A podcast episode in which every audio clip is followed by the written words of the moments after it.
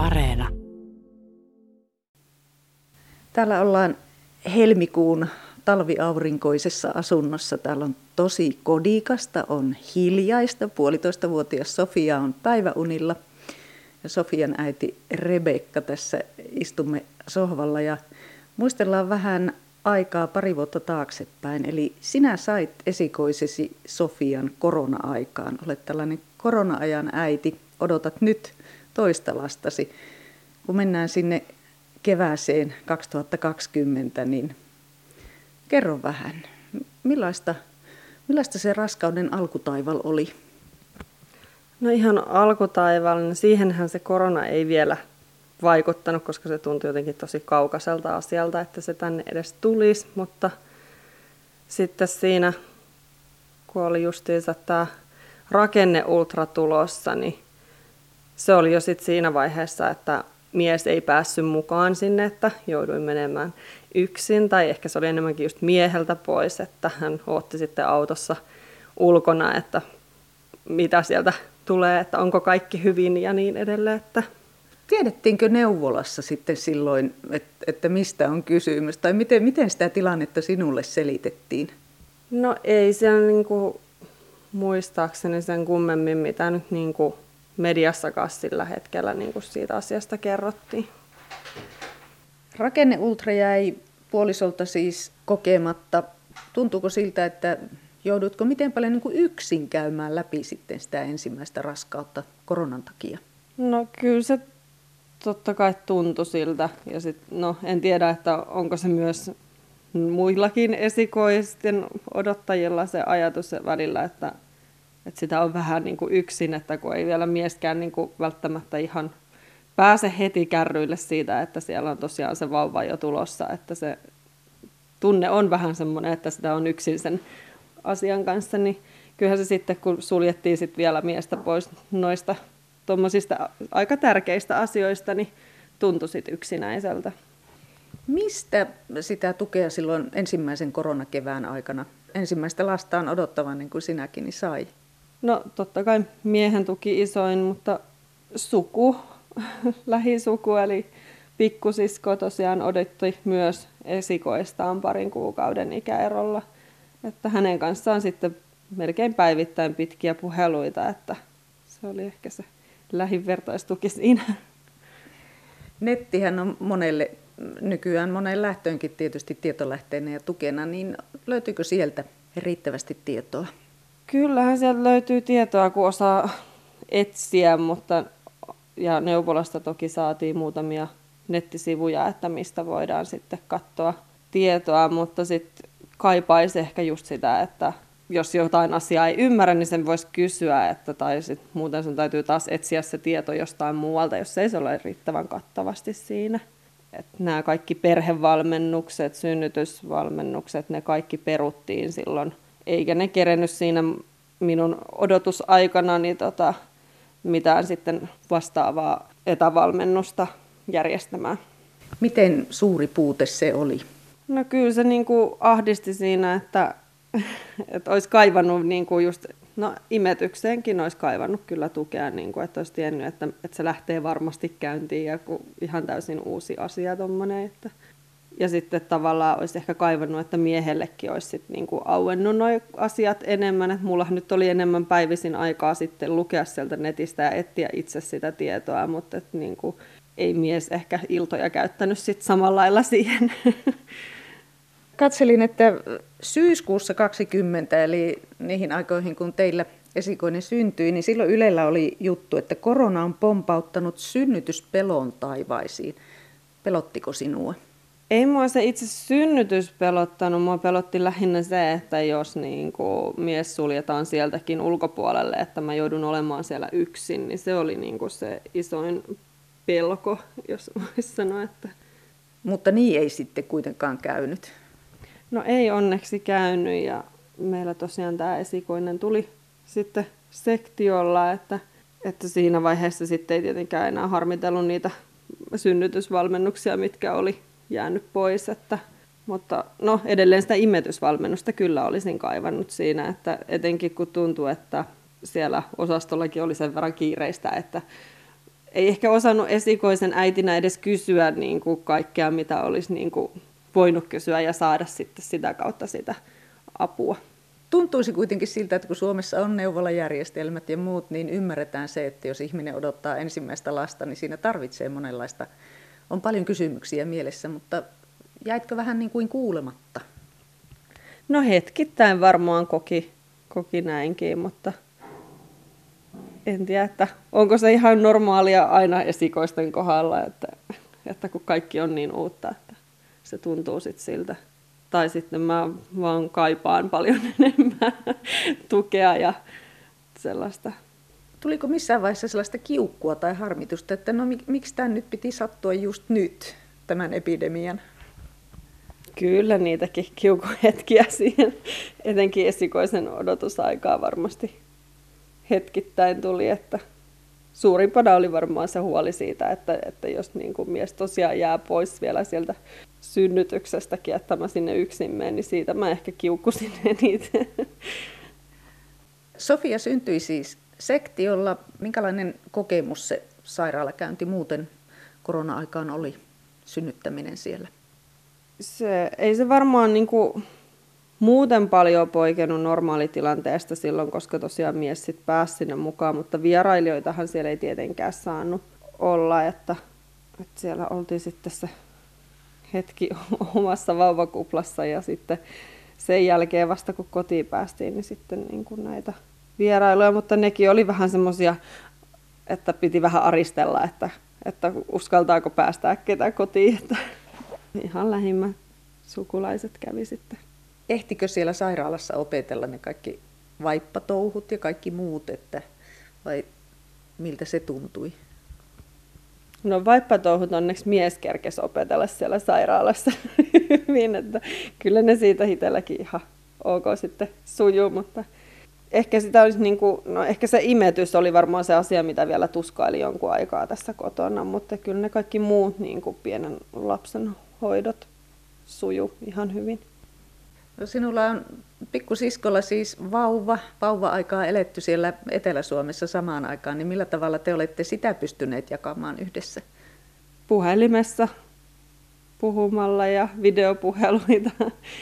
että toki sitten niin kuin välillä ollaan käyty tuossa sitten isää tapaamassa yhtä aikaa, että ollaan sitten siinä pystytty Mäntyharjussa jakamaan niin kuin ihan livenä tätä vauva-aikaa. Että niin, Rebekka Taipale, sinä olet siis tosiaankin ensimmäisen lapsesi synnyttänyt syksyllä 20, eli ensimmäisenä koronavuonna, ja nyt kun eletään helmikuuta 2022, niin odotat toista lasta syntyväksi, ja ilmeisesti laskettu aika on kesällä. Joo, kesäkuun 12 on laskettu aika. Miten tämä odotusaika on eronnut siitä ensimmäisestä? No ei ole ainakaan kerennyt ihan niin paljon murehtimaan ja miettimään niitä, että toki puolitoistavuotias Sofia pitää huolen siitä, että niitä ei kerkeä miettiä. Mutta että kyllähän nyt niin kuin on vähän enemmän auki niin kuin paikkoja ja mahdollisuuksia, mutta edelleen kaipaisin tosiaan niitä lähivalmennuksia siihen imetykseen ja synnytykseenkin tietenkin, koska totta kai ensisijaisesti haluaisin normaalisti synnyttää tällä kertaa. Puhutaan kohta lisää tästä odotuksesta, mutta miten Sofian vauva-aika sitten? Millaista se vauva-aika oli? Mitä pystyitte harrastamaan esimerkiksi? Ei nyt mitään ihmeellisiä siinä pystytty harrastamaan, että aika lailla kotona oloa ja ulkoiluahan se oli, että mitä tehtiin. Niin siinä oli sen, kun tuntui silloin kesällähän tuntui silloin ensimmäisenäkin kesänä, että no nyt tämä epidemia tästä hellittää ja odotukset oli kovat, että sitten syksyllä päästään siitä eroon, mutta siinä ei sitten niin käynytkään, vaan sitten elettiin taas sitä epidemia-aikaa ja pienen vauvan kanssa, niin pelottiko se? No kyllähän sitä vähän huolestutti, mutta sitten, no meillähän kävi sitten näin, että meille se korona sitten rantautui tänne ja koko perhe sairastettiin, että Sofia oli silloin noin neljä kuukautinen. Et silloin totta kai oli myös pelko, koska lapsi oli ekaa kertaa yleensäkin kipeä, että niin kyllähän sitä vähän hermoili enemmän ja sitten kun oli kyse tällaisesta taudista, mitä ei vielä sille oikein tiennyt, että mikä se on, niin hermoili, mutta sitten ehkä sen jälkeen tavallaan sitä sit niinku uskalti taas elää kyllä normaalimmin ja vapaammin, kun oltiin se koko perhe sairastettu. Että. Niin te olitte yhtä aikaa kipeänä? Kyllä, koko porukka täällä pienessä asunnossa tiiviisti oltiin se aika. Että... Pärjäsittekö kuitenkin ihan keskenänne vai, vai tota, tarvitsitteko ulkopuolista apua? Ihan keskenään pärjättiin. Miehen veli kävi muutaman kerran ruokakassit tiputtamassa oven taakse. että meillä oli hyvin niin kuin, lievät oireet. No mutta sekin on nyt sitten koettu tältä epidemiakaudelta. Ja mites mitään tuollaisia vauvamuskareita tai vauvauinteja tai muita, niin oliko niitä mitään mahdollista harrastaa? No sitten tosiaan, no sittenhän se vasta oli Sofia Kiisen ikäinen, että pystyi aloittamaan, niin yksityisen kautta niin vauvauinnit aloitettiin. Että niissä ollaan käyty, että oikeastaan ne on nyt vasta ollut niin kuin tänä talvena niin kuin tauolla sitten ensimmäistä kertaa, että, että ei päästykään aina osallistumaan. Että. Entäs semmoisia vauvakavereita? Tuliko täältä Jyväskylästä? Miten paljon löysittekö vauvaperheitä? No entuudestaan mulla ei tosiaan Jyväskylästä ollut ketään niin kuin tuttua, jolla olisi lapsia tai olisi ollut tulossa lapsia. Mutta sitten Jyväskylän kirkko, seurakunta järjesti sitten tämmöisen ekavauva-kerhon. Että niitäkään ei tietenkään sitten pystytty tuossa kirkolla järjestämään niitä tapaamisia silloin, että, mutta olisi niin kuin etäyhteydessä sinne. Ja sitten ryhmän äidit päätti sitten keskenään, että tavattiin aina jonkun kotona ja sieltä sitten yhteys sinne kirkon seurakunnan työntekijöihin. Että sitä kautta sitten on tullut muutama äitiystävä tähänkin päivään. Sinä olet tosiaankin muuttanut muutama vuosi sitten tänne Jyväskylään Tampereelta ja Sofia on puolisosi kanssa teidän molempien ensimmäinen lapsi. Nyt on siis toinen tulossa. Mitä Rebekka Taipale, mitä sinä odotat tältä toisen vauvan kanssa sitten vauva-ajalta, kun ajattelee, että teillä on sitten parivuotias Sofia siinä, siinä vaiheessa, kun vauva syntyy? No, toivoisin, että pääsis osallistumaan kaikkiin, niin kuin, että, että järjestettäisiin justiinsa kaikkia lapsille ja per, niin kuin perheille ohjelmaa, että, että se ei olisi sitä, että me ollaan vaan täällä kotosalla neljän seinän sisällä, että sitä mä ehkä odotan, että semmoista touhua ja tekemistä. Onko tämä muuten eronnut niin kuin, miten paljon esikoisen odottamisesta?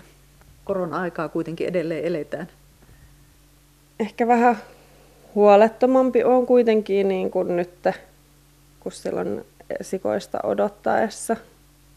Nythän tietenkin tässä on juuri näitä rajoituksia alettu purkamaan, että tavallaan niin kuin on jotenkin paljon valosammalla mielellä niin kuin tällä hetkellä, että jos olisit kysynyt muutama viikko sitten, niin voi olla, että olisin vastannut jotain ihan muuta.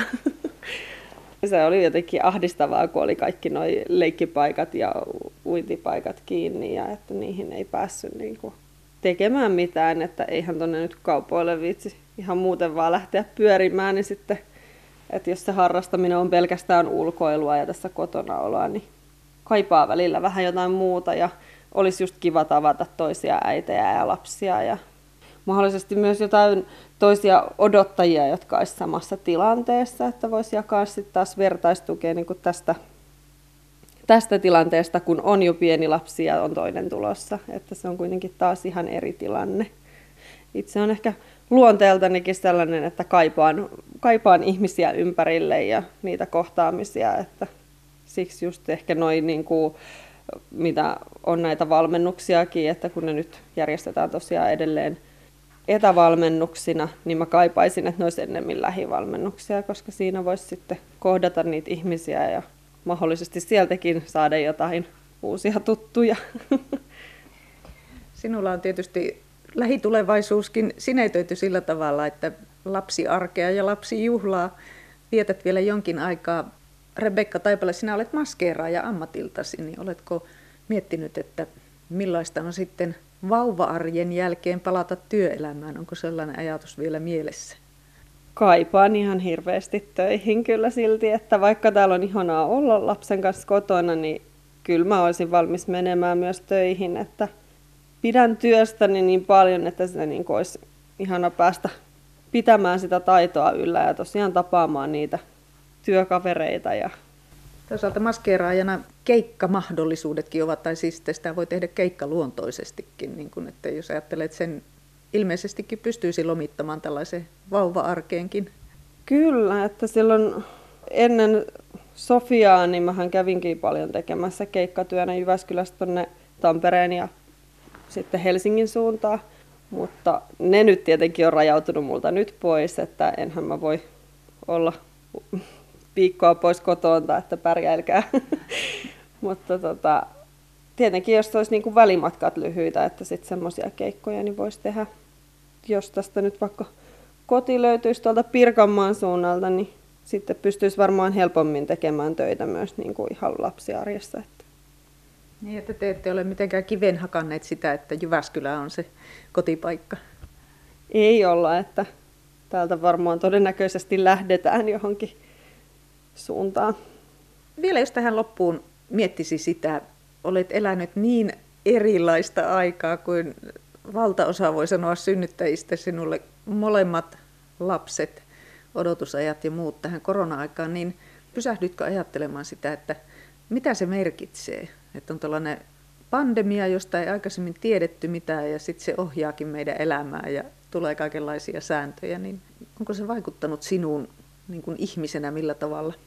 En mä oikeastaan tiedä, onko ne säännöt ja semmoiset muuhun mitenkään niin vaikuttanut, mutta ehkä tämä aika on tehnyt niin kuin perheestä entistä niin kuin läheisemmän, että ainahan se on läheinen ollut, mutta että on niin kuin perheen ja lähisuvun kanssa vielä enemmän hitsautunut yhteen ja tavallaan, niin kuin, no vai voihan se olla, että ne olisi tullut myös niin kuin muutenkin äityyden myötä, että elämän arvot ja tärkeysjärjestys on niin kuin vielä korostunut niin kuin itselle. Että.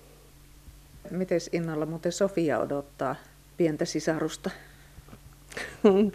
se ei vielä taida ihan ymmärtää, että mä oon sille tuommoisen vauvanuke hommannut, että kyllä se sitä vähän hoitaa, mutta jos minä kosken siihen, niin sitten ollaan hyvin mustasukkasta, että vielä on opeteltavaa tässä.